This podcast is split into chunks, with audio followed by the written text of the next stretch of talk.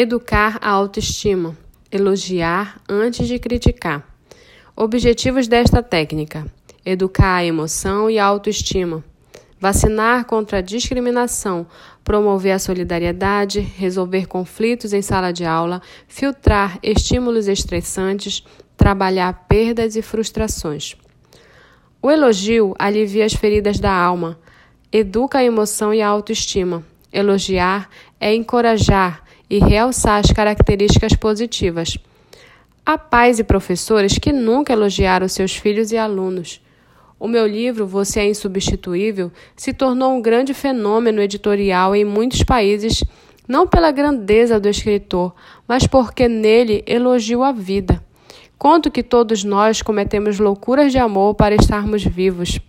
Fomos os maiores alpinistas e os maiores nadadores do mundo para ganhar a maior disputa da história, uma disputa com mais de 40 milhões de concorrentes. Que disputa era essa?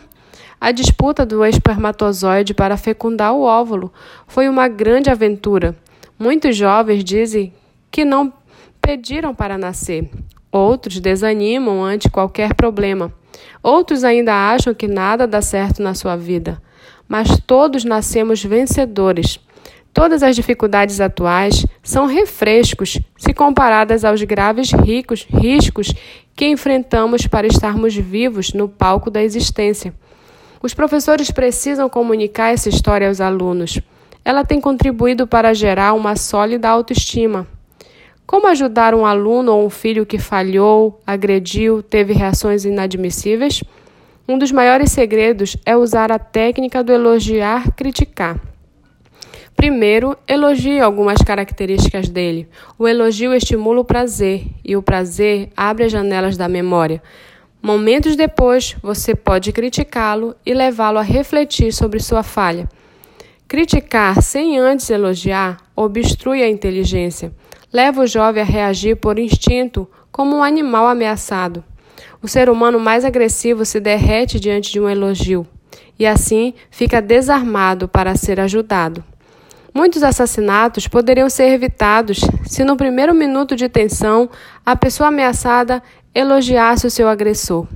Certa vez, um homem de origem alemã, cujos avós sofreram trauma de guerra, foi ao meu consultório. Ele era muito agressivo. Dizia que matava qualquer um que atravessasse seu caminho, inclusive seus filhos. Numa consulta, falei algo de que ele não gostou. E ele tirou uma arma que estava escondida e me ameaçou. Sabe o que fiz? Não me intimidei. Fitei seus olhos e o elogiei. Disse-lhe: Como pode um homem inteligente precisar de uma arma para expor suas ideias? E continuei: O Senhor sabe que tem uma grande capacidade intelectual e que pode, através dela, conquistar qualquer pessoa? O elogio o surpreendeu. Sua raiva se derreteu como gelo ao sol do meio-dia. Começou a chorar. A partir desse momento, teve uma excelente evolução em seu tratamento. Tornou-se um, um ser humano amável.